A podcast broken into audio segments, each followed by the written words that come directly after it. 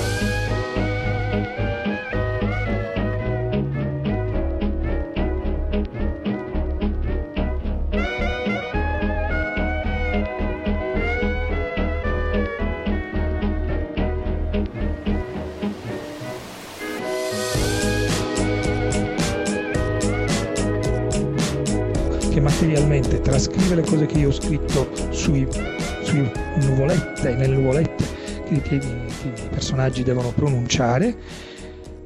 Dopodiché c'è tutto un passaggio redazionale dove tutte queste cose vengono lette e rilette da almeno tre persone per controllare gli errori. Dopodiché arrivano ai, ai miei superiori, al, al nostro direttore, che attualmente è Mauro Marcheselli, e Mauro lo legge e mi dice: non mi è piaciuto, rifallo. Allora, diciamo che non è proprio vero, però che non mi è piaciuto lo dice.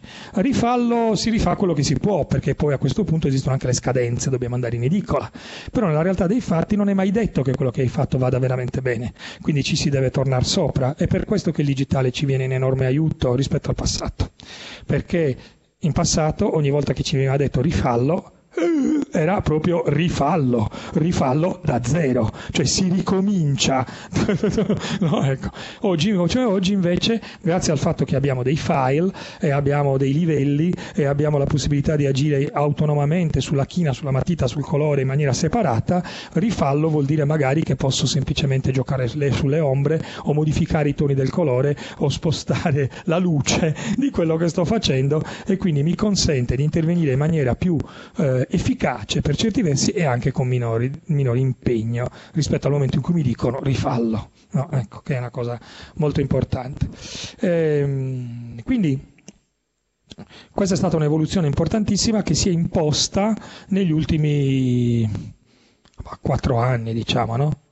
Più o meno, insomma, nel senso che, sì, nel senso che il numero dei disegnatori eh, che lavorano non solo per la nostra casa editrice, ma in tutto il mondo, che lavorano con questa tecnologia, aumenta progressivamente eh, giorno, giorno dopo giorno. Tant'è vero che una delle sfide è, come si dice usando un linguaggio ormai tecnologico che mi fa di schifo, ma che si usa, è che, che si tenta di implementare, implementare eh, questo tipo di tecnologia anche dove non è possibile, no? Tipo nel mio telefonino.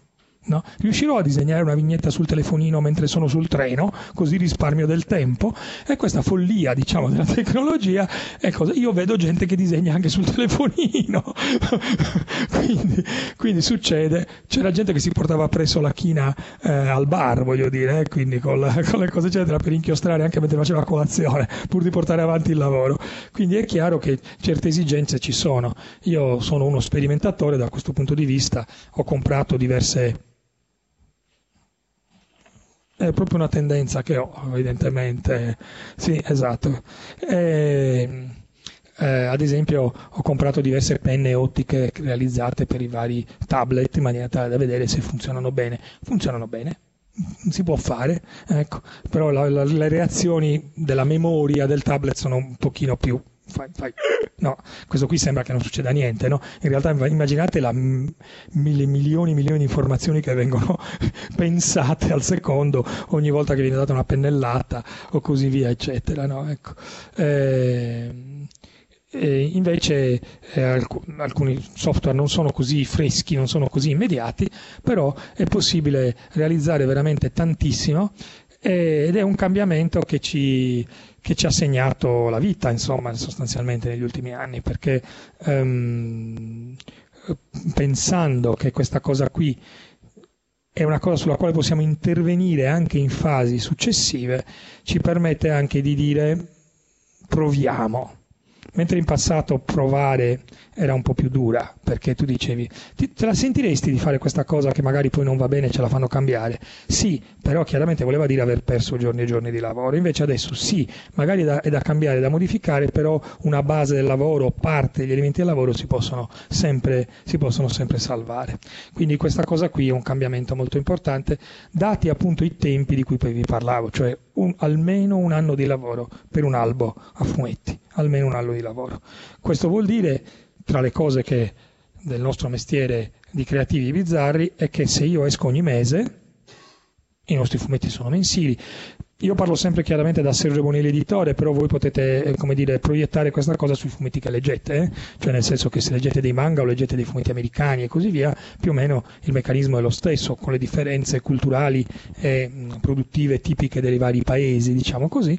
Però se io devo uscire ogni mese, vuol dire che se ci metto un anno a fare un fumetto, vuol dire che devo avere dodici fumetti in lavorazione contemporaneamente se voglio uscire per un anno, perché non c'è niente da fare, che magari sono un po' sfasati, no? Uno è già più avanti, l'altro meno avanti, così via, eccetera, però lo sono sempre un po' sfasati, sono sfasati di un mese.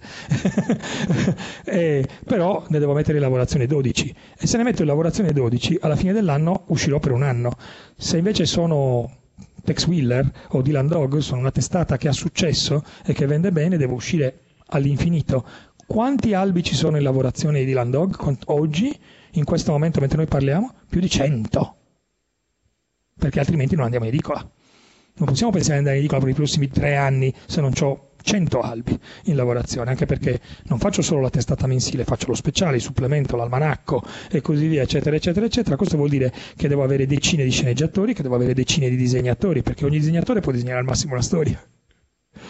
Non posso avere lo stesso disegnatore in tutti i numeri, devo avere per forza altrettanti disegnatori. Quanti albi in lavorazione? cento. Quanti disegnatori? cento. Quanti sceneggiatori? cinque. Perché lo sceneggiatore, fortunatamente, può, per scrivere ci mette molto di meno che il, il disegnatore a disegnare, come abbiamo detto. Quindi uno sceneggiatore può scrivere per cinque o sei disegnatori. No? Ecco. Quindi allora cinque dieci sceneggiatori, cento, cento disegnatori, cinque dieci sceneggiatori, cento disegnatori e così via e così via. Questo produce il risultato che anche la qualità eh, del, della cosa è molto variabile. Ah, qua Patrizia vi fa vedere un'altra cosa miracolosa di Manga Studio, la squadratura automatica delle tavole. Questa cosa qui, che non si deve più usare il righello per squadrare le tavole, è il cambiamento più... Voi immaginate, c'è la ruota, no? Nella storia dell'umanità c'è la ruota e la squadratura automatica delle tavole. Sono i due eventi fondamentali che cambiano, neanche la nascita di Gesù, mi dispiace. Eh, la squadratura automatica della tavola è più importante della nascita di Gesù Cristo. È una cosa assolutamente epica. È un cambiamento... Soprattutto, ecco, brava, ecco, soprattutto posso selezionare la vignetta e non uscirò fuori dal bordo della vignetta. È magia pura questa cosa, è una cosa proprio... Io quando ho scoperto questa cosa qui mi sono messo a piangere, perché sgommare i bordi delle vignette è un mestiere. Cioè noi abbiamo due persone che sgommano i bordi delle vignette, perché purtroppo disegnando inevitabilmente, lavorando a mano, si va fuori dal bordo della vignetta. E questa è una cosa che stampata dà una sensazione di disordine e di fastidio. È una cosa che non ci si pensa mai. Quando vedi l'albo stampato, tutte, tra le vignette è tutto bianco. è una magia che si fa, cioè prima era a mano, capisci? Adesso invece Manga Studio risolve il problema automaticamente, vedete, incredibile, seleziono la vignetta e posso disegnare e posso far permettere alla mia mano di andare avanti col segno, di seguire la pennellata che ho in mente, ma la pennellata non andrà fuori dal bordo della vignetta, magia incredibile. Veramente, infatti giustamente avete visto che quando lei ha detto soprattutto non ho avuto un attimo di esitazione a sapere che cos'era il soprattutto, perché questo è un cambiamento eh, focale, diciamo così, ecco. ehm... Ebbene, adesso insomma vi abbiamo fatto vedere un po' di cose, ma eh sì, se ti metti a disegnare, cioè, va bene, eh, ci piace che stai...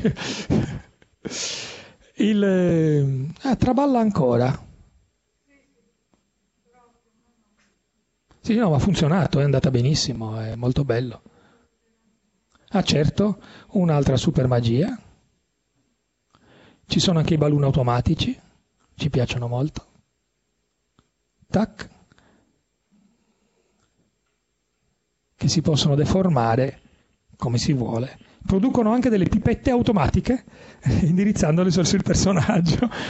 Adesso è un po' più complicata la pipetta, ma eccola lì, zac, magia incredibile.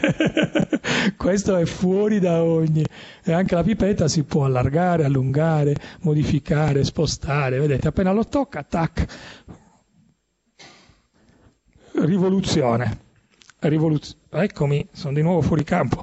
Eh, rivoluzione incredibile. Ehm...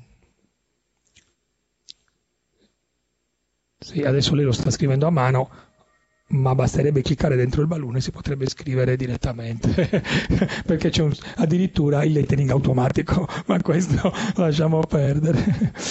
Il, ehm... eh, quindi... Eh...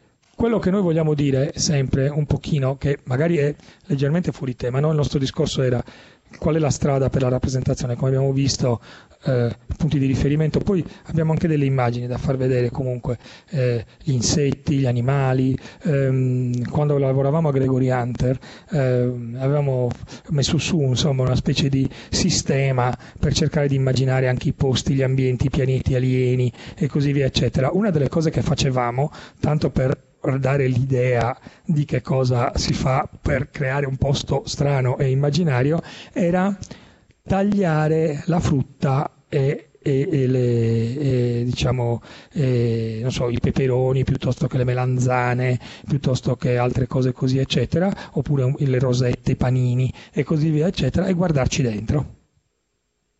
Perché noi queste cose non lo facciamo, di solito prendiamo il, pe- il peperone e lo affettiamo, no? Ma se tu tagli un peperone così, zac, longitudinalmente, cosa c'è dentro il peperone? E il peperone è un, un posto alieno bellissimo, perché c'è un sacco di robe penzoloni tutte rotonde che sono i semini, poi è tutto curvato, tutte le ombreggiature che si vengono a creare sono straordinarie, il peperone l'abbiamo usato tantissimo per fare, gli, per fare ambienti extraterrestri, e lo stesso vale per altre cose così, quindi... Abbiamo, eh, era, era veramente una cosa assolutamente... Ah, ecco che Patrizia vi fa vedere cosa. Questo è un carattere molto meccanico, ma esistono anche dei caratteri molto fumettosi che si possono poi eh, selezionare e così via, eccetera. Quindi, ah, ecco, io sono un rompiscatole, dico queste cose e quindi io... Eh,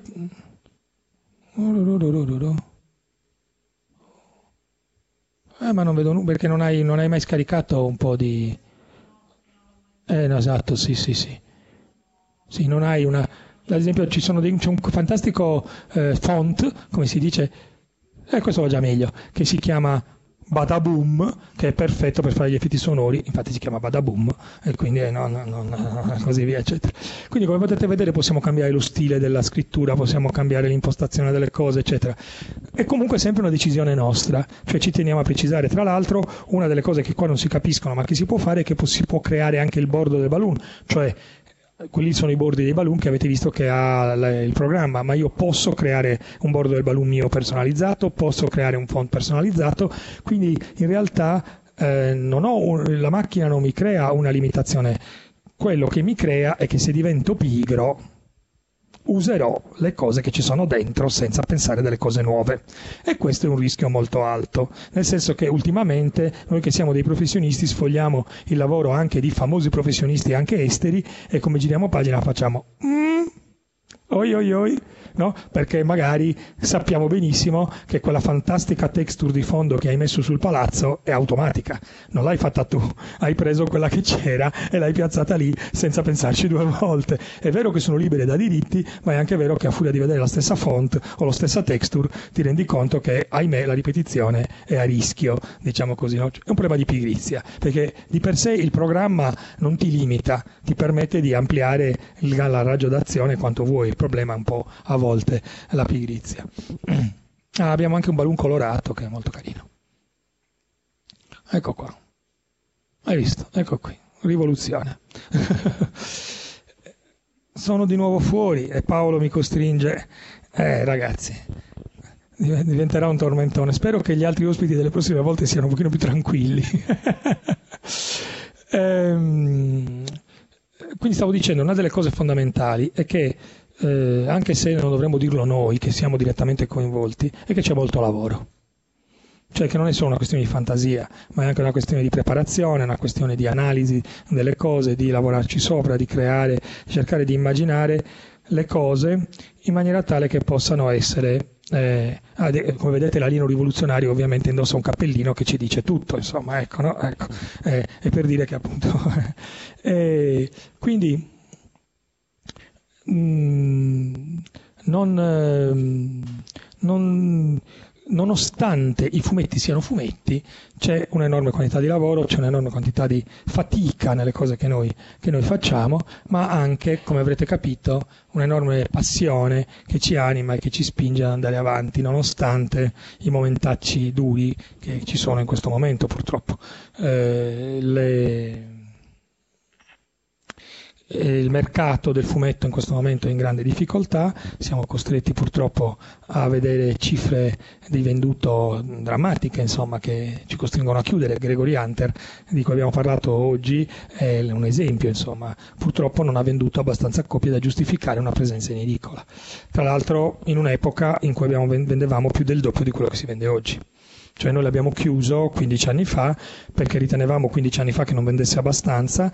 Oggi se vendessimo quello che vendeva quindici anni fa a Gregory Hunter ci leccheremmo i baffi e saremmo tutti felici, però purtroppo le cose sono andate così, eh, perché il, il, il pubblico di oggi, come abbiamo detto, è molto più affaticato in qualche maniera, non è più appassionato di queste cose, il sense of wonder, il senso del meraviglioso e si è modificato, ma non solo quello, cioè non funziona nulla, non funziona neanche il prodotto horror o il prodotto realistico, diciamo, che dovrebbe essere più interessante per il pubblico di oggi, tant'è vero che l'avrete notato, diciamo così, anche nei prodotti televisivi eh, di maggiore successo è un inseguirsi continuo a cercare di stupire lo spettatore, non tanto dal punto di vista visivo quanto dal punto di vista proprio delle emozioni, no? Che si traduce in più sesso e violenza, tanto per tradurlo in un abinomio noto, diciamo, e così via eccetera. E però, siccome siamo in televisione, esiste un limite al sesso e alla violenza, e quindi quando raggiungi quel limite, e non citerò il Trono di Spade tanto per fare una cosa, tanto per citare, quando raggiungi quel limite sei davanti a un muro, e davanti a un muro non puoi più andare avanti, non so come dire, no? Cioè, qu- quanta, quanto sesso, quanta violenza devo rappresentare perché il mio spettatore sia ancora interessato? E io da autore mi chiedo, ma è veramente così? Cioè, è veramente possibile che l'intera razza umana sia interessata soltanto a sesso e violenza? Sta di fatto che... Eh, molto spesso eh, queste, le cose funzionano in questo modo, almeno superficialmente, per ottenere un successo che poi si rivela sempre momentaneo.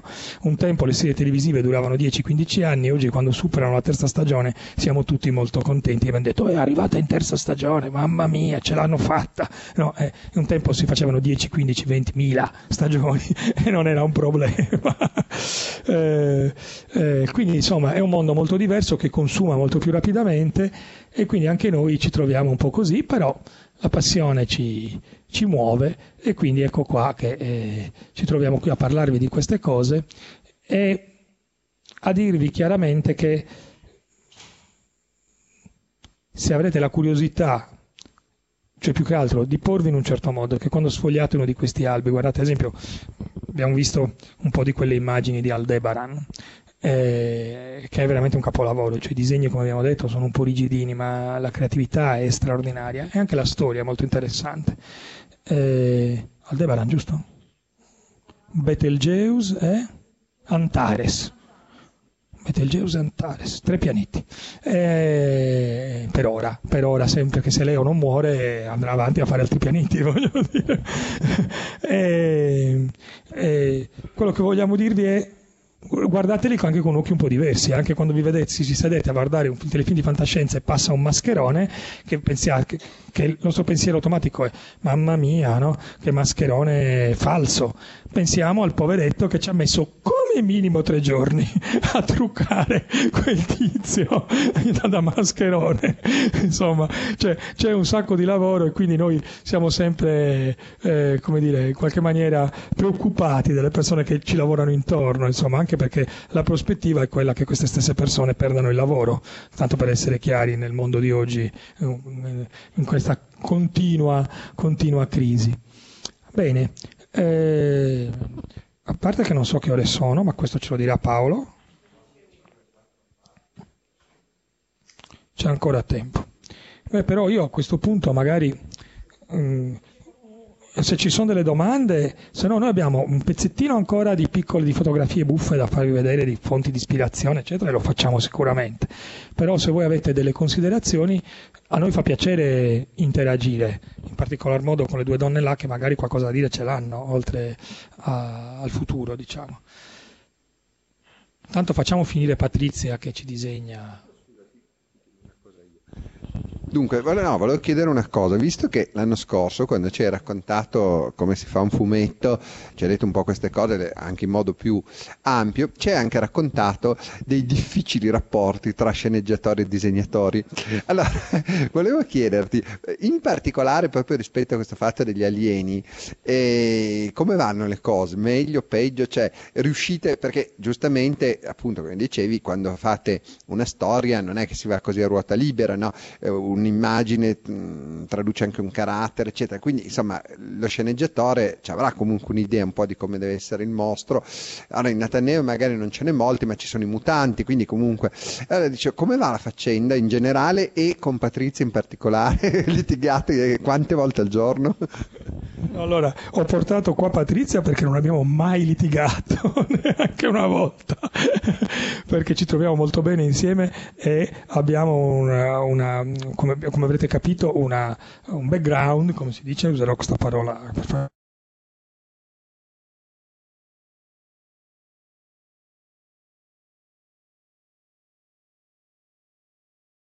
Comunque, diciamo, Paolo cita uno dei problemi più grossi, cioè il fatto che quando hai rapporto con un'altra persona, il disegnatore è comunque un'altra persona, spesso una persona che vive da un'altra parte, cioè non è neanche detto che tu lo abbia mai visto in faccia, il disegnatore con cui lavori, eh, eh, quindi è chiaro che eh, tu dai per scontate certe cose e invece non è vero. Quindi spessissimo capitano queste discrepanze tra ciò che scriviamo e ciò che raccontiamo. Visto che abbiamo un minuto di tempo e che i disegni vanno avanti, racconterò dei classici aneddoti che ho già raccontato, ma quelli che vedono la lezione, questa qui, eh, non si annoiano, quelli che hanno già visto quella dell'anno scorso si annoiano, peggio per loro, eh, pazienza, insomma, ecco. Dico non si annoiano, poi relativo, qualcuno che si annoia c'è, vi chiedo scusa, ma purtroppo siamo. Però c'è anche una domanda. No, no. Microfono, microfono, microfono. E non... Eh sì, devi venire tu purtroppo, ho fatto questa cosa terribile, sono uscito dallo schermo. Sì, ah devo... No, più che altro, più che una domanda, no? Era un, uh, un suggerimento, comunque una sua opinione sul fatto che su Sky sta, stanno girando dei programmi dove creano dei mostri, non so se ha presente, ecco. Ecco, praticamente volevo un'opinione su questo programma e su come venivano fatti e se l'idea creativa era interessante oppure no. Cioè, fanno dei mostri nel senso che fanno dei make-up sulle persone. Cioè, lo, lo... Quindi è, è come un talent show. Sì, non so, lo conosco, sai il nome del programma. programma, nessuno Face, eh, è presente. Cioè, volevo capire un po' se... Tipo Face Off, che si chiama questo programma, come il film di... di cosa? Sì, può darsi. Allora ho capito. No, allora ti dico, parlo, parlo di questo, visto che è una domanda, rispondo. Allora, il... Beh, è chiaro che non dirò una parola sui talent show perché altrimenti eh, vengo arrestato subito, immediatamente, quindi no. Eh, però ti posso dire che conosco delle persone che fanno, eh, che fanno il make-up e... E fare il make-up su, una, su un essere umano, cioè su una persona viva, voglio dire, che, che, che è sotto di te, è veramente una delle grandissime sfide, delle sfide dell'umanità. Quindi da quel punto di vista è molto interessante, perché il, anche soltanto com, facendo il make-up come si faceva un tempo, cioè fisicamente, diciamo, perché oggi come oggi i make-up sono quasi completamente digitali, quindi non... non, non il trucco fisico sulle persone è molto ridotto rispetto al passato, però eh, il, il, dal punto di vista creativo è una sfida straordinaria. Io rimango allibito, anche perché chi ha queste qualità, queste capacità, non è soltanto creativo dal punto di vista dell'immagine, ma deve essere, deve prima di tutto lavorare sullo specifico, cioè sul fatto che il volto di quella... Tu puoi averla disegnata, no? Una maschera.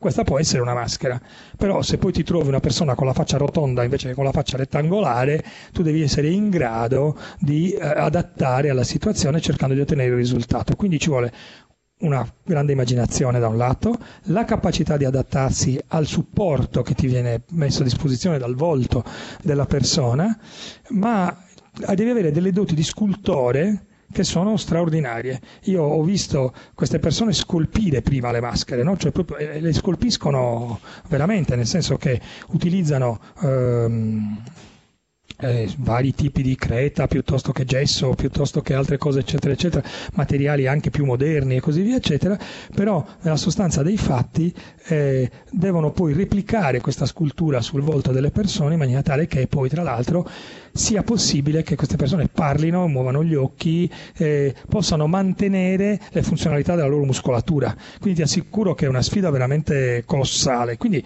cercherò di procurarmi una, di vedere questo programma, perché mi sembra comunque addirittura siamo, perché la tecnologia fa queste magie, eh? Io accidenti, fammi vedere, secondo me sì, perché qualcuno me l'ha già citato.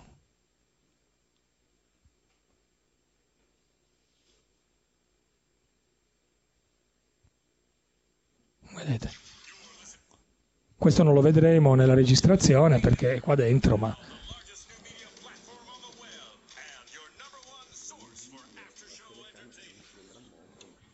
Ah, sì, sì. Ci possiamo avvicinare e non sappiamo cosa si vedrà. Ah, è molto bello. Ma ci sarà un riflesso.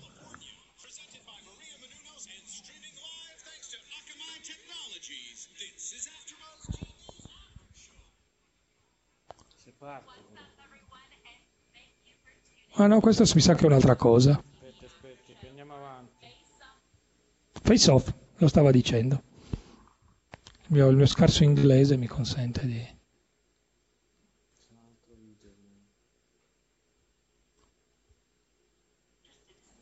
Eh no, niente da fare.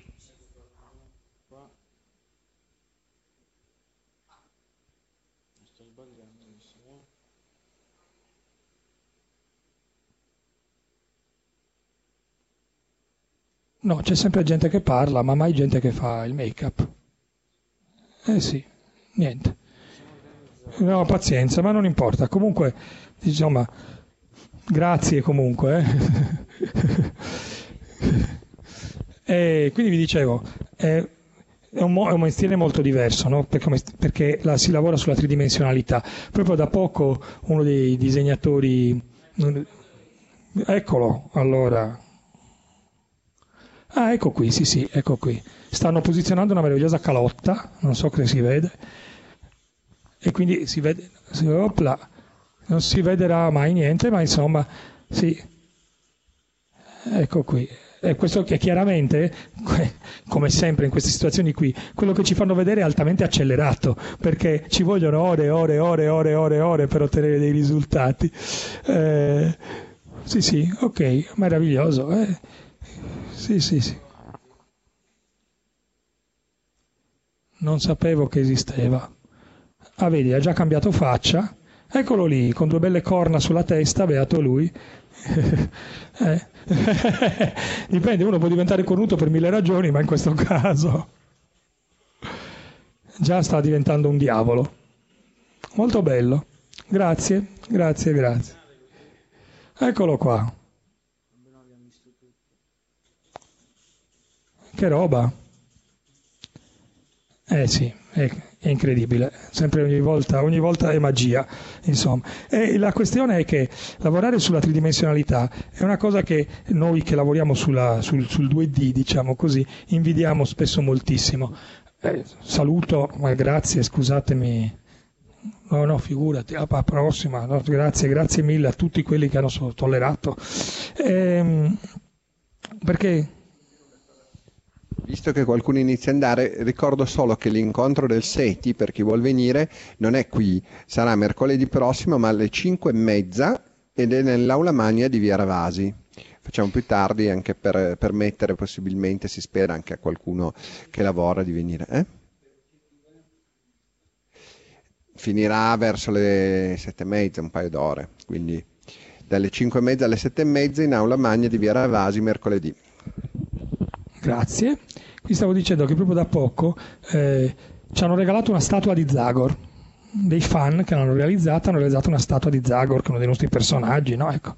E i nostri disegnatori, alcuni dei nostri disegnatori, ogni volta che entrano, questa statua adesso è nel, nell'ufficio dove siamo, insomma, è messa lì, entrano e dicono: ah, che meraviglia! Non è vero che è una meraviglia questa statua di Zagor, secondo me è abbastanza bruttina nella realtà dei fatti, però ho, scop- ho scoperto la gelosia di chi fa due D nei confronti di chi fa tre D, che è una cosa molto interessante.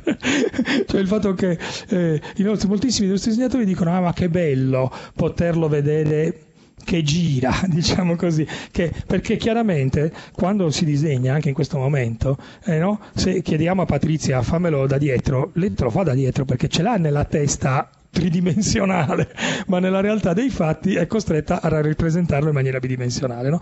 Che questa è una delle cose eh, divertenti, no? Il fatto che quando prepariamo, ad esempio, i disegni preparatori dei vari personaggi eccetera, li realizziamo nelle varie posizioni proprio per dare un'idea completa che a, a, a chi li deve disegnare, perché appunto, come abbiamo detto, e non ci basta un disegnatore solo, dobbiamo far vedere questi lavori anche ad altri. Abbiamo tantissimi disegnatori al lavoro contemporaneamente sugli stessi contenuti, cioè il mondo di Gregory Hunter, il mondo di Nathan Never, il mondo di Zagor eccetera, hanno gli stessi personaggi ma disegnatori diversi, quindi io devo sapere l'abbigliamento, come funzionano, ad esempio, non so, la cintura, so, l'orrenda casacca di Dragonero come funziona.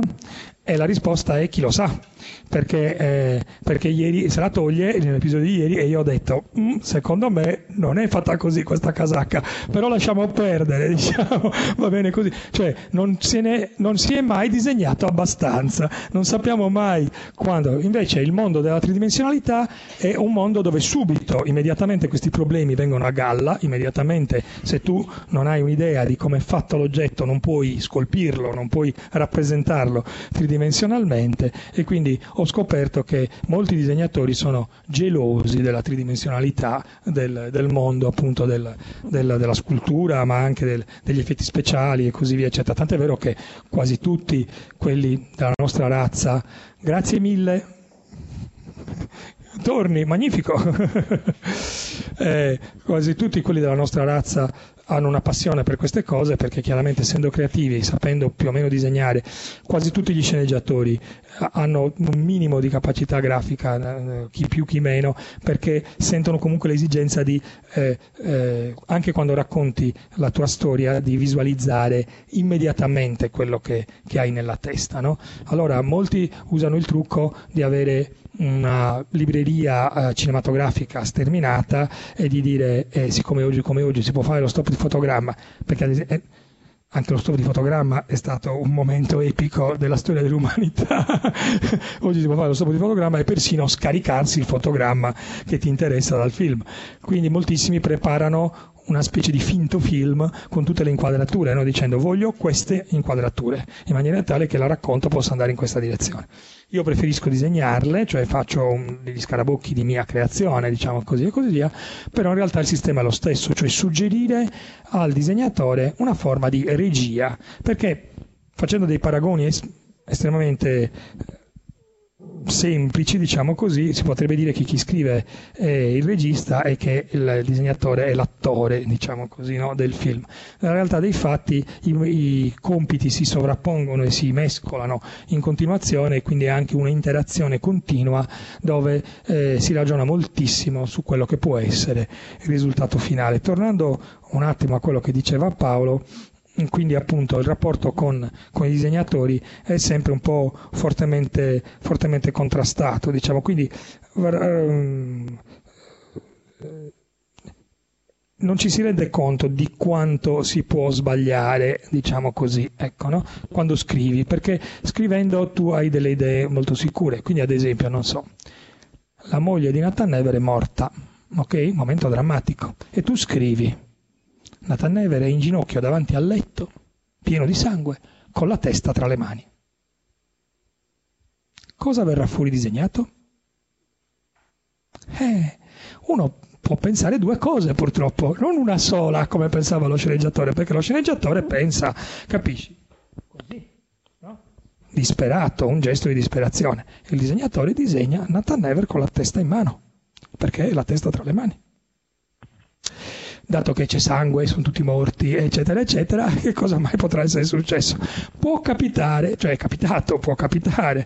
Un altro classico è Kerry il Trapper, questa me l'aveva raccontata Tiziano Sclavi, e quindi la cito sempre perché Tiziano è, è, è insomma, insomma, il nostro vero capo.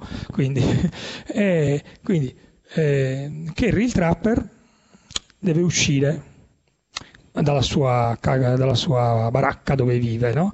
Quindi lui dice esce fuori, sta nevicando, vignetta quattro, Kerry, oh, cosa è successo? Ah, l'hai fatto apposta, meno male. eh, eh, esce fuori dalla sua capanna e, e, e Tiziano, da bravo diciamo lombardo, scrive sta fuori dalla capanna e prende la neve. Torna dentro, prende il suo fucile. Ding! Pronto? Sono il disegnatore? Sì. Scusami, ma se ha le mani piene di neve, come fa a prendere il fucile? No, idiota, prende la neve come prende la pioggia. Sta lì un attimo a prendere la neve, no? Ecco, succedono queste cose così. Invece lui l'aveva disegnato che, no, eh, si era portato in casa un tot di neve, ecco, e così via. Quindi succedono queste cose e tu, quindi ogni volta...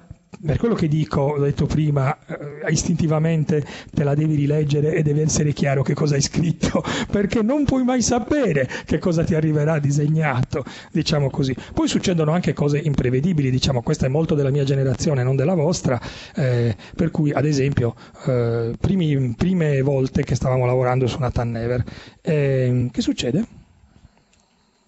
Ah, ok. Prime volte che stavamo lavorando su Nathan Never, eh, un disegnatore nuovo, diciamo così, quindi un ragazzo giovane che sta lavorando e così via, eh, eh, io gli scrivo una sceneggiatura e gli dico Nathan Never si muove con la sua macchina sul ponte in questa città del futuro, così via, eccetera, oh, è notte, è notte. Dring, ciao, sono il disegnatore. Io dico sì, è notte, sì. È notte, ma c'è la luna in cielo? Sì? Ah, quindi non è come Spazio millenovecentonovantanove, voglio dire, non è che la luna è uscita dall'orbita. No. Ah, va bene, va bene, quindi la luna c'è, sì? No, sai perché io pensavo, siamo nel futuro, la luna sarà, la luna sarà uscita dall'orbita. Perché? Cioè, voglio dire, in Spazio millenovecentonovantanove, che nessuno di voi ha visto perché siete troppo giovani, la luna esce dall'orbita, ma è un incidente spaventoso che capita una volta nell'universo. E invece, perché mai in Nathan Never la luna dovrebbe essere uscita dall'orbita? Se la luna è uscita dall'orbita è un fatto del mondo, del personaggio, e... e te l'avrei scritto, no? Ti avrei detto, in Nathan Never la Luna è uscita dall'orbita, a parte che se la Luna esce dall'orbita è la fine del mondo e della Terra non rimane più niente, però non importa, insomma, ecco, questo per dirvi altre cose. Stesso uomo fa un'altra cosa meravigliosa che citerò perché questa è stata una delle più divertenti in assoluto. Faccio una di quelle cose che non bisognerebbe mai fare, cioè faccio un sogno, no? La nostra protagonista, c'è una scena dove la nostra protagonista va a dormire, ha un... succedono delle cose, ma è un incubo, si sveglia, ok? Si sveglia, succedono delle altre cose e si sveglia di nuovo perché è un doppio incubo, cioè in realtà stava sempre sognando. Questo è un trucco, no? Nel senso che tu inganni chi ti legge. Siccome però io non amo queste cose, cioè lo volevo fare ma non voglio essere ingannevole, gli ho detto attenzione, mandala a dormire con un, con un pigiama X, quando si sveglia la prima volta ha un pigiama completamente diverso, è vestita in maniera completamente diversa, così capiamo che non è la stessa scena allo stesso momento, e quando si sveglia invece ha di nuovo il pigiama di prima, in maniera tale che eh, se un lettore è attento ha gli elementi per capire che quello è un sogno, è una menzogna quella che gli stiamo raccontando, diciamo, no? Ecco. Inoltre magari, visto che quello è un doppio incubo, diciamo così, quando si sveglia la prima volta fai un'inquadratura un po' più distorta, un po' più, no, modificata, in maniera tale che eh, sia la sequenza appaia inquietante. Scrivo questa parola, inquietante. Il risultato è che arriva alla tavola e la ragazza si sveglia per la prima volta, ok? E la vignetta è al contrario, è semplicemente girata, cioè io faccio così, lo giro. E non solo, gli ho detto vestila in maniera diversa, quindi è nuda. Tu fai, ok, è nuda, e non possiamo, siamo alla Bonelli, è nuda ed è al rovescio. E lui mi scrive, per me così è abbastanza inquietante. Anche secondo me... anche secondo me è abbastanza inquietante, però questo direi per il suo psicanalista. Comunque insomma abbiamo rigirato la vignetta, l'abbiamo vestita a fine della discussione, però, il, però è per dire che tu non puoi mai sapere che cosa ti arriverà disegnato, insomma adesso io parlo male dei disegnatori in presenza di una disegnatrice, però, però con te non c'è mai successa una cosa del genere, eh, però è per dire che non lo sai, e quindi una delle cose che è veramente difficile da ottenere è che invece non abbiamo, un problema che non abbiamo con Patrizia, appunto, che è la ragione per cui io sono molto appassionato del suo lavoro, una è quella di mantenere l'atmosfera di questi racconti, ehm, perché è facile apparentemente, capite? Noi vediamo un film, allora un film horror lo diamo per scontato che avrà una fotografia eh, scura con dei contrasti forti di colore, con della musica che fa un certo tipo di suono e così via eccetera, mentre una commedia sarà più colorata, avrà una fotografia più lineare, più luminosa e così via eccetera eccetera. In un fumetto in bianco e nero come quello che facciamo noi nessuno di questi strumenti è a nostra disposizione, non abbiamo la luce, non abbiamo la, eh, non abbiamo la, la musica, abbiamo cose. Quindi è tutto nel disegno. Questo vuol dire che quando si scrive, in linea di massima si deve scrivere sapendo chi disegna. Perché se è un disegnatore che ha della capacità a realizzare degli ambienti, non so, gotici o appunto un po' spaventosi, gli, gli scriverò una storia, diciamo, horror. Se invece ho a disposizione una persona che ha il talento di Patrizia per la simpatia dei personaggi, per la creatività, eccetera, scriverò una storia più allegra e avventurosa, diciamo così, no? In maniera tale da sfruttare al meglio le caratteristiche di ogni autore. Purtroppo, yeah, questa è un'idea giusta, ma poi quando tu sei impegnato nella serialità, cioè scrivi ogni mese un personaggio, il personaggio ha le sue caratteristiche, cioè quelle che sono costanti, e questo vuol dire che non puoi fare delle varianti troppo forti tra una situazione e l'altra, e questo vuol dire che devi chiedere ai disegnatori di fare delle cose che non sono necessariamente nelle loro corde, e quindi è una mediazione continua tra elementi diversi per cercare di arrivare a ottenere il risultato migliore possibile, e non sempre eh, è possibile ottenere il risultato migliore possibile, anche perché appunto, come abbiamo già detto, c'è il vero dio dell'universo, che è la scadenza, cioè il fatto che a un certo punto l'albo deve andare in edicola, che sia finito o che non sia finito, o meglio, deve essere finito. Fine della discussione, non c'è più tempo per dire che non è finito. Oggi ho fatto una riunione super drammatica, non farò nomi né cognomi né eh, dirò quale testata era, era coinvolta, ma insomma avevamo due magnifici autori della serie che continuavano a sostenere la tesi che gli albi che erano scritti nel programma sarebbero stati finiti in tempo, e invece io, che purtroppo facevo insieme ad altri la parte della redazione, che continuavo a sostenere la tesi che no, che era tecnicamente impossibile. Dopo più di un'ora li abbiamo convinti che eh, rischiavano di veder chiudere la loro testata, non perché non vende, ma perché non ci sono le pagine per andare in edicola e quindi bisogna assolutamente lavorare di più e più in fretta, purtroppo. Io capisco, e lo capisco per primo, cioè a me dispiace quando si va a fare discorsi di questo tipo, è sempre un discorso che limita la creatività. Cioè vuol dire che lo devi fare più in fretta, vuol dire che devi fare delle scelte più radicali, eh, vuol dire che invece di fare cento fondali ne fai tre, eh, perché devi mh, andare più in fretta per arrivare a un determinato risultato. Quindi, come vedete, ci sono tanti pro e contro, ci sono tante limitazioni, non sempre è possibile realizzare. Questa è una delle cose più difficili da spiegare all'esterno, perché chi è creativo, chi ha la fortuna, no, di poter fare quello che sta facendo Patrizia adesso, lascia comunque un margine di fascino in chi guarda, no? Dice: oh, che bello, no? Ma beato te che fai quello che ti piace, no? Invece io sono uno che fa un lavoro in ufficio e così via. È vero, faccio quello che mi piace, Patrizia fa quello che ci piace, ma abbiamo una marea di limiti, abbiamo una marea di limiti e quindi ci sono tutta una serie di problematiche per cui, se ci chiederai ma sei soddisfatto di quello che hai fatto, mm, mm, non oso sentire la risposta non oso sentire la risposta. Siamo spessissimo insoddisfatti di quello che facciamo, perché c'è, prima di t- la risposta immediata che vi do è più tempo, vorrei più tempo, prima di tutto più tempo, però vorrei anche poter avere, come dire, un mondo che reagisce in maniera diversa a certe cose, insomma, no?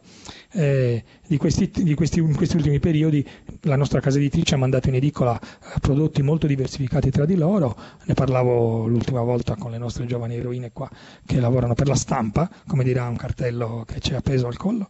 eh, Abbiamo mandato in edicola dei prodotti di ogni tipo, con contenuti variabili, dall'horror alla fantascienza, al fantasy, all'avventura, a cose eccetera eccetera, e i risultati sono stati molto deboli, diciamo, non, non all'altezza di quello che erano non tanto le nostre aspettative quanto le nostre esigenze, perché purtroppo costa, purtroppo bisogna che ci, siano, ci sia un riscontro economico, disgraziatamente. Questo è l'ultimo degli argomenti del mondo, però dal punto di vista, no, uno pensa alla creatività, eh sì, però se non, si, se non arriva, um, se voi non lo comprate il fumetto, noi siamo rovinati, cioè, non ci possono, non si può fare niente.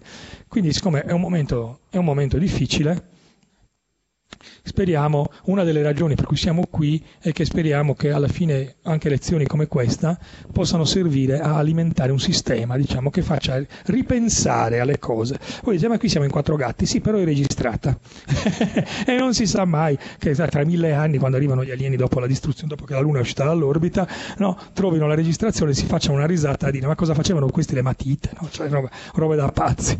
Però insomma, eh... op.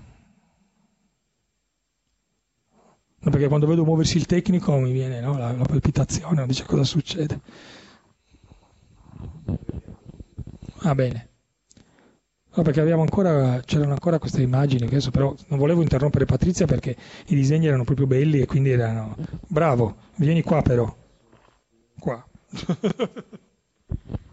In base a quali elementi... Purtroppo. In base a quali elementi vengono scelti i disegnatori? Allora, disegnatori, ehm, allora, questo lo diciamo che magari è utile. Grazie mille, grazie, grazie, arrivederci. Ehm, innanzitutto mh, bisogna sapere che noi eh, come struttura ehm, accogliamo disegnatori, cioè nel senso che mh, se tu vieni con i tuoi lavori, tu hai fatto dei disegni, noi li vediamo, li valutiamo e ci sono delle persone preposte a fare questa cosa. Chi sarà la persona preposta? Moi, tra gli altri, ma diciamo anch'io principalmente.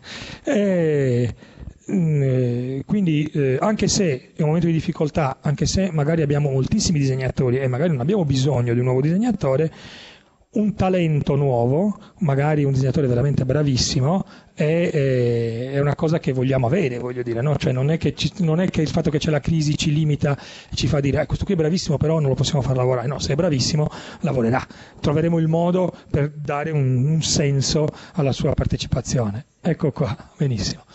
E, quindi come, come presenta, allora, presentarsi è fondamentale, avere uno stile di disegno e un'impostazione del proprio disegno che sia in linea con la casa editrice per cui ti presenti, voglio dire. Quindi ad esempio nel nostro caso, in linea di massima, il disegno, avete visto anche le differenze di disegno tra Patrizia che disegna per la Bonelli e Patrizia che disegna per se stessa, diciamo così, no? Quindi devi essere in grado di saper disegnare in maniera fondamentalmente realistica, eh, tradizionale, perché i nostri personaggi quello sono. Noi non facciamo fumetti umoristici, non facciamo fumetti manga, non facciamo fumetti, quindi però se vai, non so, da Panini invece, che fanno anche manga, puoi anche arrivare lì con dei disegni manga, no? Oppure se vai alla, alla Star Comics hanno uno stile simile al nostro ma diverso, con più toni di nero, con più drammaticità, accettano un disegno anche un pochino più grafico del nostro e così via. Quindi bisogna prima di tutto informarsi, dire vado lì, quindi mi presento con dei disegni che siano in linea, perché un editore non è disposto a cambiare la linea per te, cioè l'editore è l'editore, quindi non una cosa. Dopodiché su che base scegliamo i disegnatori? C'è una prima eh, base chiaramente che è immediata, eh, rispetto agli sceneggiatori i disegnatori sono avvantaggiati perché io il disegno lo vedo, come state giudicando anche, anche voi in questo momento, no? Ognuno di voi ogni disegno che ha visto ha giudicato, ha detto questo è bello, questo è brutto, questo mi è piaciuto di meno, questo non è riuscito, questo è più carino, quello è più brutto, cioè la mente produce automaticamente tutta una serie di giudizi. Sto uscendo. E quindi mh, c'è un primo giudizio che è quello della qualità dei disegni, no? Cioè si può vedere subito se una persona, se una persona è capace o non capace, o magari semplicemente non matura. Ci sono tanti ragazzi che vengono da me che hanno delle doti, sono sicuramente bravi, ma non sono ancora all'altezza della situazione. Noi siamo disposti a seguirli, gli facciamo fare delle prove, eh, vediamo le matite, valutiamo il loro lavoro, gli diamo delle indicazioni e così via. Questo non vuol dire che poi lavoreranno, non è detto, però sicuramente siamo a disposizione, perché se non facessimo questo vorrebbe dire, come dire, troncare l'alimentazione del nostro sistema, come tagliare il cavo della, della corrente, insomma, non, non è possibile. Noi dobbiamo fare scuola, che è quello che stiamo facendo anche qui, no? Cioè dobbiamo fare scuola. Proselitismo anche in qualche maniera, no? True believers diceva Stan Lee, no? e, mh, poi però in realtà una volta accertato che c'è una qualità nel disegno, ehm, subentra subito un giudizio, mh, chiamiamolo così, psicologico, diciamo così, che si basa su anni e anni di esperienza basa, che io e i miei colleghi abbiamo. Cioè spesso la creatività è accompagnata da, diciamo così, atteggiamenti eh, tipi, tipici, no? Di dire eh, son troppo, mi hanno sempre detto che sono bravissimo, quindi sono bravissimo. Eh sì, te l'avranno anche sempre detto, però poi sei, sei venuto nel mondo dei tutti bravissimi e quindi eh, ci, sono, ci sono delle differenze, non so come dire. Quindi spesso ci sono degli atteggiamenti di superficialità eh, che bisogna combattere, oppure che bisogna semplicemente dire guarda non sei adatto, perché per lavorare in questo mestiere invece ci vuole umiltà, disponibilità.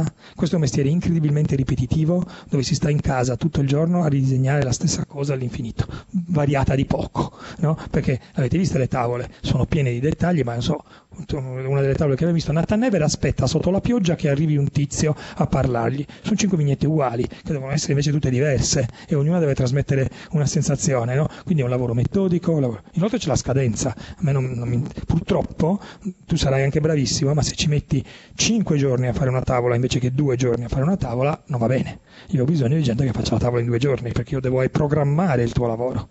Allora se sei fantasticamente bravissimo ma sei fantasticamente lento, posso comunque prenderti, sapendo però che pubblicherò una tua storia ogni cinque anni, il che vuol dire che non mi porta a nulla, tra virgolette, il tuo talento, non so come dire, no? Anche dal punto di vista del pubblico, perché il pubblico potrà dire che bei disegni, ma se non sono costanti questi disegni, cioè non se non li posso presentare con una certa costanza, il pubblico ti dimentica, il pubblico dopo un'ora sta guardando qualcos'altro, quindi non va bene. Bisogna essere produttivi, bisogna essere eh, come dire, precisi, rispettare le scadenze, avere dei tempi precisi, eccetera eccetera. Quindi stiamo già parlando di un profilo un pochino più complesso, diciamo così, no? Ecco.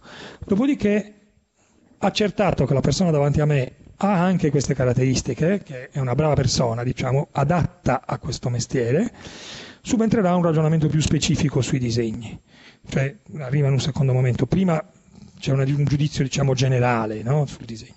Poi arriva un, disegno, un, un giudizio più specifico, perché ogni, olà, ogni disegnatore ha i suoi vezzi, diciamo così, e anche il suo stile.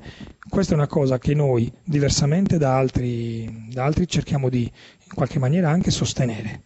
Cioè di dire, benissimo, le tue differenze sono le tue, ti rendono unico e peculiare, e quindi non vanno cancellate, no? Però allo stesso tempo non devono diventare vezzi controproducenti, diciamo, no? Allora, non so, le proporzioni. Eh, ad esempio, i personaggi di Patrizia hanno delle proporzioni specifiche, sono caratteristiche di Patrizia, va benissimo, ci piace, no? Ecco.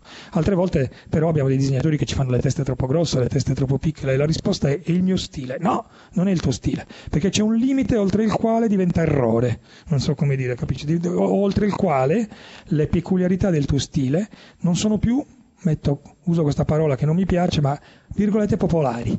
Cioè io devo fare un prodotto per tutti, devo fare un prodotto che acquistano i ragazzi, ma anche gli adulti, deve essere un prodotto che può essere acquistato da ragazzi e ragazze, deve essere un prodotto che può piacere a cattolici, integralisti e a musulmani, deve essere un, pia- un prodotto che deve essere di destra e di sinistra, contemporaneamente, perché è un fumetto d'avventura per tutti. Quindi è chiaro che se tu fai uno stile di disegno troppo peculiare, troppo particolare, andiamo nel campo della graphic novel, dell'autorialità, del fumetto che è il tuo fumetto, ma non il nostro fumetto, dove nostro non è solo di Bonelli, è proprio nostro, di tutti, capisci? C'è un fumetto che va bene per tutti, e questa è un'altra sfida dal punto di vista produttivo, un fumetto per tutti è una pazzia, in un mondo tra l'altro sempre più complicato, più articolato, più difficile da questo punto di vista, no? Ecco, quindi ehm, quel per tutti è una delle mannaie che ci abbiamo dietro la testa, perché adesso mi sto perché adesso ho capito che quando sono qui, quando tocco questo è finita, sono fuori campo. Eh, eh, quindi, quindi come gli scegliamo i disegnatori? Eh, È un argomento complesso, è un argomento lungo e complesso, perché eh, dobbiamo avere delle persone che siano in grado di produrre un fumetto popolare per tutti. E quindi a volte diciamo di no a dei disegni, disegni meravigliosi, perché non è detto che il disegno sia per forza brutto, attenzione, può essere bellissimo, semplicemente non va bene, non è adatto alle nostre esigenze, no? Oggi come oggi la casa editrice sta cercando di cambiare un po' questa posizione, di rendersi disponibile a pubblicare anche delle cose un po' magari più così particolari, diverse, più insolite, eh, ma è chiaro che facendo questa strada si va a vendere di meno, però si può far pagare di più. Scusate questa carognata che dico a voce alta così subito, no? Cioè nel senso che un'opera che consideriamo un'opera autoriale di un artista, mettiamo le virgolette, dico la parola artista, e dovete immaginarvi come nelle sitcom americane le risate fuori campo, no? Artista, tutti ridono sullo sfondo, eh, però insomma una cosa del genere è un prodotto che io posso pensare di piazzare a un pubblico molto più ristretto, ma che per il valore artistico, appunto estetico del prodotto, sia disposto a spendere qualche soldo in più. È chiaro che il mio prodotto in bianco e nero, tutto uguale, eh, dentro il fumettino con la carta scadente e così via, eccetera, eccetera, che poi non è vero che una carta scadente è purtroppo una carta costosissima, però purtroppo non, è, non, non, non sembra, non è una, una carta patinata o così via, eccetera. Uno dice, vabbè, non sono disposto a spendere più di tre virgola cinquanta euro. In realtà non sono disposto a spendere neanche quelli, no? I nostri lettori dicono che i fumetti dovrebbero essere gratis. Perché no, cosa valgono i fumetti? Niente. E ce lo dicono i nostri lettori, eh? Quindi tu figurati la battaglia che combattiamo ogni giorno, no? I nostri lettori continuano a dirlo, costano troppo, costano troppo, costano troppo poco rispetto al lavoro che ci mettiamo.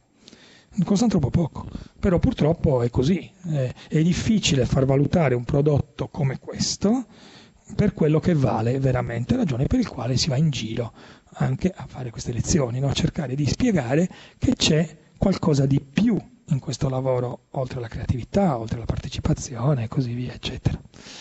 E ho risposto alla tua domanda, sì, anche troppo, diciamo, questo era il sottointeso del sì. Ci sono altre domande? No? Che ore sono?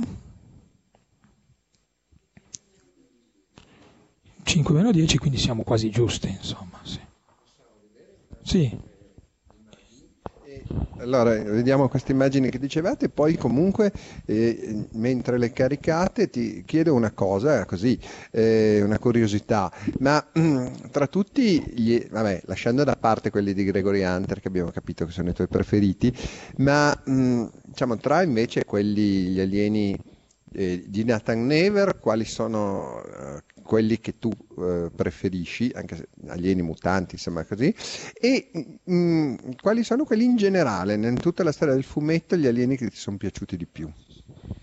Qui, qui sarebbe il caso che ci fosse il tecnico, che non c'è, perché questo sarebbe il momento in cui ci servirebbe magari una, una connessione internet, ma non importa. Dirò delle cose, voi vi segnerete dei nomi e se siete delle persone abbastanza curiose andrete a casa e andrete a guardare di che cosa stava parlando, no? Ecco. Allora, tra i personaggi di, di Nathan Never, eh, devo dire che mh, non, non abbiamo una vasta gamma, perché... Ah, sì, ecco, cosa. Volevamo farvi vedere, abbiamo tre, abbiamo tre o quattro fotografie, rispondo dopo allora, vediamo queste, perché queste facciamo parlare anche Patrizia. No, ero tra le, eh, gli esempi di animali strani a cui ci si può ispirare, insomma, ci sono poi anni... questi qua non sono, eh, sono delle mantidi religiose vere, non sono state neanche photoshoppate, sono già perfette così da usare in qualche fumetto, bellissime, e di queste cose qua ce ne sono tantissime. Questo è un disegno invece di un'illustrazione di un, un autore che adesso no, non mi ricordo come si chiama, bravissimo, che ha disegnato un'astronave che è ispirata a un insetto, insomma, si possono notare qua le ali, è modificata in maniera da sembrare appunto eh, una cosa volante meccanica, ma palesemente ispirata, anche questa molto bella, sembra mh, una libellula, qualcosa del genere, una mosca, un incrocio tra un libello e un... E, e niente, queste sono le sole, quelle che ho trovato, insomma, a portata di mano, ma ci, so, ci sarebbero tantissimi esempi eh, di ispirazioni prese da, dal mondo degli insetti o della natura, insomma. Sì, sì. Sì. Anche perché... Infatti ci tenevo a vedere quelle due mantidi perché sembra incredibile, no? Eh, sono lì, eh, già ci raccontano una storia. Cioè, infatti quando le ho viste l'altro giorno ho detto, ah, ma qui ci scriviamo subito un racconto su queste due che sono lì messe così, che si stanno facendo questo balletto ridicolo. E, e sono vere, non è un trucco, non è una roba inventata. E... Stavo dicendo che nel mondo di Nathan Never ci sono... Uh, in realtà appunto non ci sono degli alieni, ci sono pochi, eh, pochi mostri, ma in realtà dei fatti eh, eh, a me piace molto un personaggio che è una ragazza mutata che si chiama Kay, che non ho inventato io ma che poi è diventata mia protetta, diciamo così, nel corso degli anni a furia di scrivere storie e così via.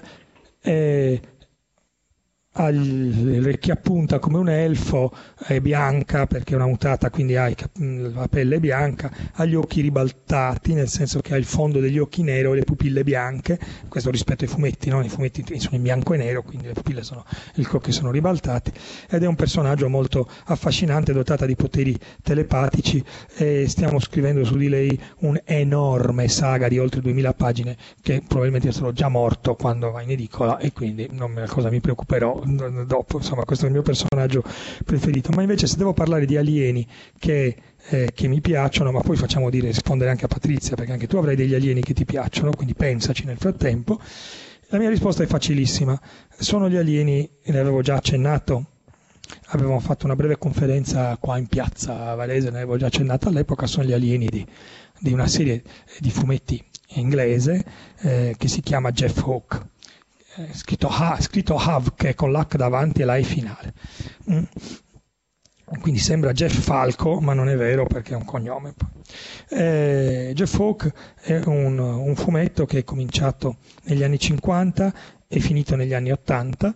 È realizzato, era, era realizzato da un autore scozzese che si chiamava Sidney Jordan, che era una persona che conoscevo, con la quale avevamo anche, non dico un rapporto di amicizia, ma certamente una, un forte rapporto in quanto autori di fumetti di fantascienza ambedue, diciamo. Lui era più anziano di me, era uno scozzese, come abbiamo detto, quindi era una persona dal carattere, diciamo, forte, però era un appassionatissimo di tecnologia e quindi avevamo enormi discussioni sulle orbite ellittiche, eh, sui punti lagrangiani, su dove piazzare in orbita la stazione spaziale e altre cose di questo tipo, ma era anche un straordinario creatore di mostri alieni e quindi vi, vi consiglio, anche è difficile trovare oggi mh, materiale di Jeff Hawke Uh, diciamo in vendita, perché eh, le, le, edizioni itali- le edizioni in Inghilterra, nonostante tutto, è un fumetto che non ha mai avuto un grandissimo successo. Veniva pubblicato sui quotidiani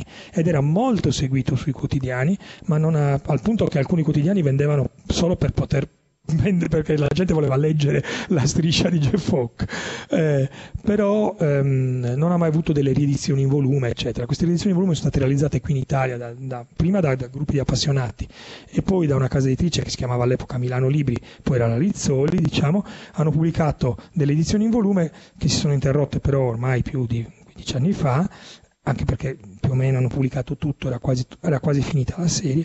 Recentemente sono stati pubblicati due volumi che completano il, il, il, gli episodi mancanti, ma non li consiglio sia per il livello tecnico della riproduzione che è scadente, sia perché Jordan era già più anziano per all'epoca e aveva de, usava moltissimo degli assistenti per, eh, che lo, lo aiutavano nel suo lavoro, e quindi il disegno è molto cambiato rispetto a quello a cui faccio riferimento io, che, che vi, di cui vi parlo. Però diciamo le strisce le strisce sono numerate da, da uno fino a quasi diecimila, ma diciamo che dalla duemila in poi mh, fino alla seimila inoltrata, diciamo, eh, sfogliandole vedrete la carrellata di extraterrestri più straordinaria che sia mai stata realizzata nella storia dell'umanità. Um, meravigliosamente ironici, buffi, come ci piace a me, a Patrizia, e come piaceva anche a Sidney Jordan, che eravamo della stessa razza, diciamo, cioè per lui il, il mostro non è spaventoso, ma è interessante, è curioso, è qualcosa che ci dice qualcosa su di noi anche, no? Una specie di specchio deformato della nostra realtà che ci suggerisce un carattere, un modo di essere, eccetera. Il suo alieno eh, principale eh, si chiama Kolvorok, è un uovo di Pasqua, mh? grande così, eh, con un unico occhio, dei tentacolini sottili sottili, delle gambettine piccoline, ed è una specie di eh, come si dice, di paggio, diciamo così, al servizio di altri più potenti extraterrestri e così via, eccetera. Ed è tedioso, noioso, irritabile, fastidioso, è sempre infastidito perché è uno che si basa tutto sulle procedure, sulle cose, eccetera, eccetera. Un personaggio meraviglioso, estremamente, estremamente divertente. Però ce ne sono tantissimi, eh, tra cui poi tutta la gamma delle varianti che lui era capace di realizzare in maniera magistrale sull'alienità delle donne, perché per un uomo non c'è niente di più extraterrestre, di una donna, scusate, ma è così, inevitabilmente. e, e quindi lui disegnava queste donne aliene mh, con tutte le varianti possibili e immaginabili, che erano tutte affascinantissime da un lato, e dall'altro lato erano, c'era una creatività sul corpo umano che era sorprendente, sorprendente, alte, lunghe, strette, con queste, le antenne, le cose, eccetera. Venivano fuori delle robe bellissime. E, e lui era veramente bravissimo, in un secondo tirava giù queste cose così. Ancora qualcosina c'è in questi ultimi volumi che potete trovare, perché ogni tanto ancora era lui a disegnare, diciamo, e si vede, quando lui si vede subito, quando la striscia è disegnata da lui si vede subito, insomma, gli alieni strani, le cose, cioè emergono immediatamente.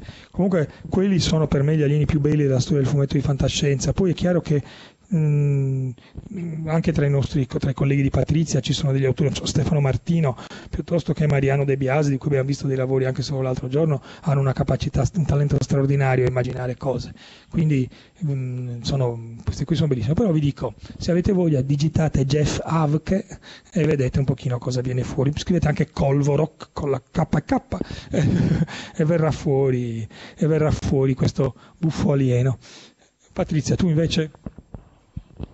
Ah, per quanto riguarda i fumetti, boh, appunto la saga di Aldebaran è una di quelle, però ce ne sono tantissimi, non, non ho una, qualcosa di preferito, però vorrei segnalare eh, un fumetto recente che si chiama Saga, è disegnato da Fiona Staples, è un, una donna bravissima che ha ricevuto diversi premi per questo fumetto di fantascienza.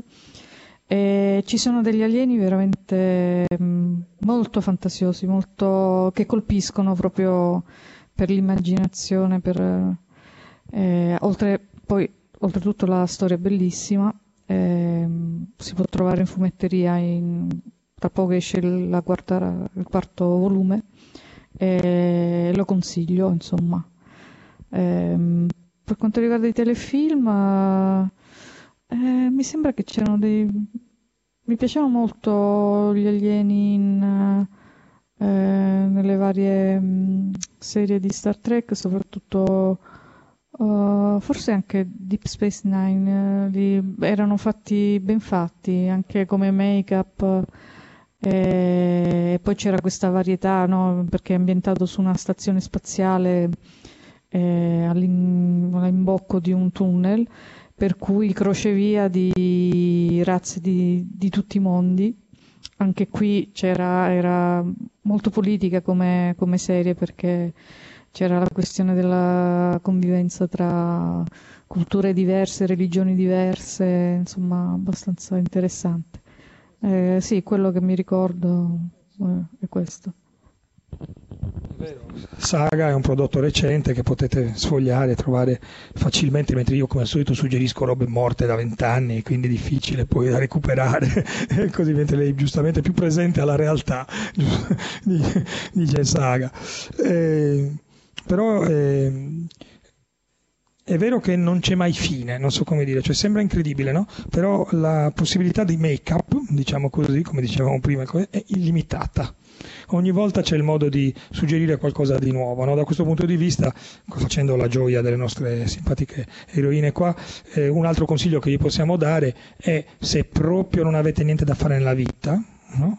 Non c'è niente da fare, uno può accendere la televisione e sbalestrare completamente i dati di ascolto di Rai quattro, accende, cambiando canale su Rai quattro e fai, che creando quindi un evento innaturale, qualcuno guarda Rai quattro e, e, e a qualunque ora tu, tu accenda ci sarà Doctor Who, no? Ecco, no? Zac, ci sarà Doctor Who, no, non più adesso, vabbè. C'è Xena, ma va bene lo stesso, è uguale, è perfetto, anche Xena la principessa guerriera va benissimo, no? Però diciamo, in Doctor Who ci sono degli alieni eh, particolarmente bizzarri, diciamo così, no? particolarmente bizzarri, eh, eh, che spesso non sono riusciti da un punto di vista visivo, diciamo così, ma certamente lo sono da un punto di vista dell'idea, no? Del, dell'idea che vogliono trasmettere, no? E sono sempre appunto storie, come ha detto giustamente Patrizia, politiche, perché nella realtà dei fatti a un certo punto, come abbiamo già detto anche nell'altra lezione, è inutile che ci giriamo intorno, non potendo immaginare nient'altro che noi stessi modificati, ma no, o non potendo immaginare nient'altro di quello che ci propone la natura modificato, noi non possiamo far altro che trovare uno specchio in questa cosa, cioè perché ci appassiona non solo a noi, perché evidentemente se siamo qui c'è un pubblico, no? Per queste cose, se esistono tutti questi telefilm fantastici, se il cinema negli ultimi anni è diventato quasi integralmente fantastico, evidentemente una ragione ci deve essere. La ragione è che c'è un modo di vedersi allo specchio e di poter parlare delle problematiche di integrazione di un mondo che è sempre più difficile, usando delle metafore che non creino il problema politico, appunto, no? Dello scontro diretto. Ad esempio Deep Space Nine tentava, seppur in maniera mh, caotica e vaga, di affrontare il discorso Israele-Palestina,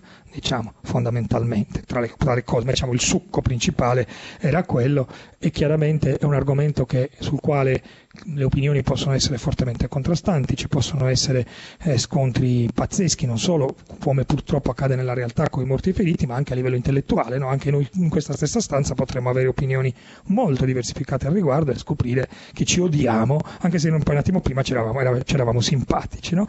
E quindi il, la fantascienza permette di affrontare questi argomenti senza entrare nel merito diretto, non stiamo parlando veramente di quello, stiamo parlando di qualcosa di traslato che ci consente di eh, ragionare un attimo a mente più, come dire, fredda per certi versi, in realtà più calda, più, più, più appassionata sull'argomento, estrapolandolo dalla realtà, no? Cioè togliendolo da quel contesto e mettendolo da qualche altra parte, è possibile ragionare in maniera meno bellicosa, diciamo così, sulla realtà. E quindi la fantascienza ha questo pregio eh, straordinario di essere vera in questo, non so come dire, cioè completamente falsa nella rappresentazione del contesto, ma vera nel, nel, nel, nel momento in cui rappresenta i sentimenti, le ragioni, le condizioni umane, politiche delle varie situazioni. Nathan Never ha fatto questo moltissimo, molto meno lo faceva Gregory Hunter, che era decisamente più avventuroso, ciò nonostante non era esente, non era esentasse anche Gregory Hunter, insomma c'erano delle robe.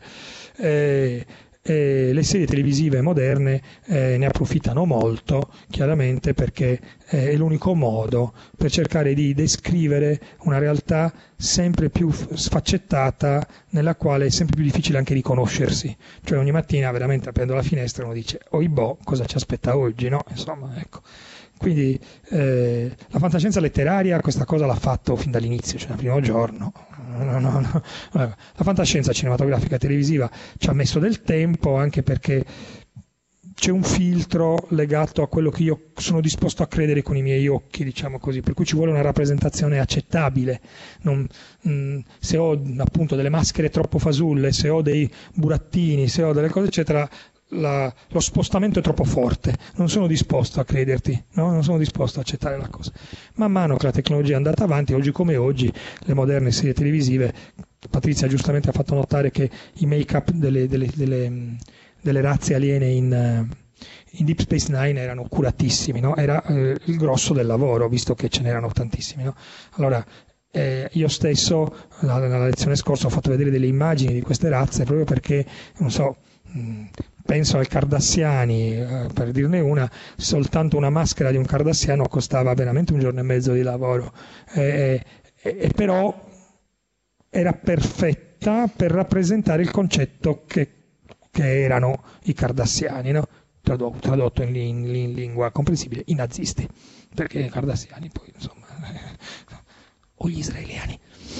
E questo già la dice lunga su come era difficile approfondire la cosa.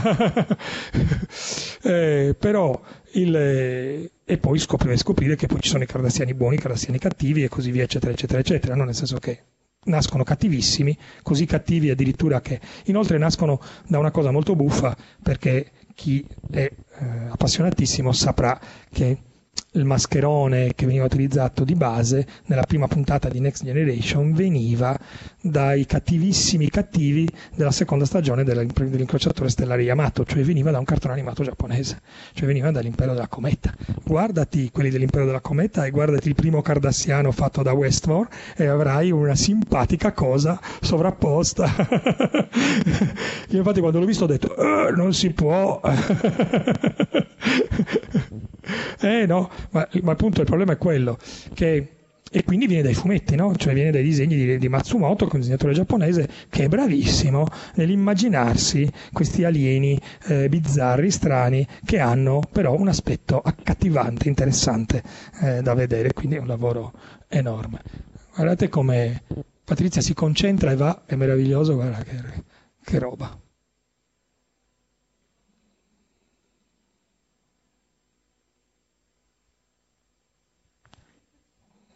Non sai cosa, non si soddisfa, non, cosa trasmette? Beh, diciamo che è sicuramente uno che... No, br- brutto, non, io non direi mai brutto, perché questo secondo me non, nel concetto quando parliamo di alieni non esiste bello o brutto, insomma. No, direi che certamente è uno un po' triste, questo potrei dirlo, insomma.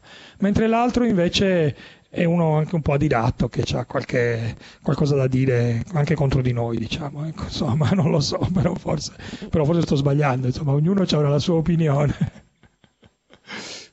Va bene. Bene, se, se avete una, una domanda abbiamo cosa, se no direi che forse siamo arrivati anche in fondo. Facciamo chiudere a Patrizia che... Come, come posso chiudere? Non so cosa dire. Eh, ho fatto un po' di disegni così al volo, spero che siano piaciuti. Se qualcuno vuole domandare qualcosa sul programma o sulla modalità di disegno, se no saluterei eh, eh, i, i partecipanti al... eh. Ti passo il microfono. No, beh, ma va benissimo, insomma, abbiamo, mi pare, già detto tante cose, quindi non c'è bisogno di concludere in mo- modo particolare. Sal- ci salutiamo e ovviamente ringraziamo molto, è stata come sempre un'esperienza che è al tempo stesso interessante e anche divertente, e e quindi ci rivediamo poi, spero tutti quanti, appunto mercoledì prossimo, dove saremo, ripeto, in Aula Magna alle cinque e mezza, e sarà una cosa molto diversa ma altrettanto penso interessante, e, e poi appunto il, chiudiamo questa parte il mercoledì ancora seguente, il diciassette, che sarà di nuovo qui alle due e mezza.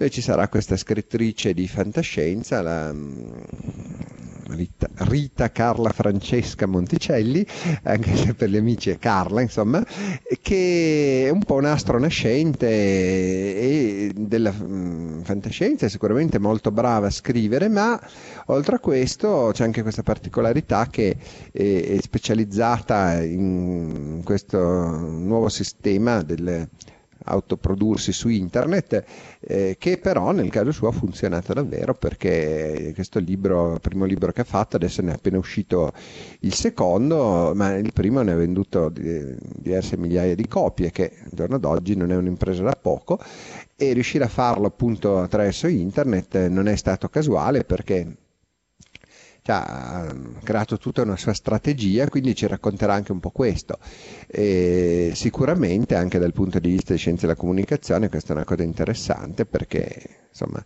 sono un po' le nuove frontiere appunto della comunicazione, e vedremo quindi questo però dopo. Intanto la settimana prossima c'è questo, poi come sapete a gennaio ci saranno i due grandi incontri scientifici, e quelli saranno in Aula Magna di nuovo alle diciotto, con um, i due più grandi esperimenti di questo inizio di millennio, così ci diamo un po' di importanza, però è vero eh, che sono appunto il satellite Planck, eh, che ha fatto la mappatura finale del Big Bang, e la scoperta del bosone di Higgs, eh, di cui già sappiamo, insomma, eh, e verranno i propri responsabili di questi esperimenti, quindi sarà un programma ancora molto interessante. Poi dobbiamo ancora vedere quando collocare Bignami, che appunto è stato rinviato a causa dello sciopero generale, quello adesso appena si saprà ve lo faremo sapere, comunque sarà più, sicuramente dopo, non, a questo punto temo che finirà a febbraio o primi marzo, perché non c'è spazio prima per farlo bene. Va bene, eh, ringrazio quindi tutti quanti e alla prossima, arrivederci, grazie soprattutto a Antonio e a Patrizia.